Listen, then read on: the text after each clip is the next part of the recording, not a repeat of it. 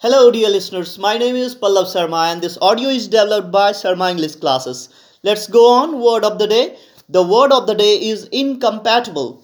It is spelled as I N C O M P A T I B L E. Incompatible. It is an adjective and it means when two actions, ideas, etc., that are not acceptable or possible together because of basic difference, the situation is called incompatible. Its synonymous words are contradictory, irreconcilable, unsuitable, inconsistent, conflicting, etc.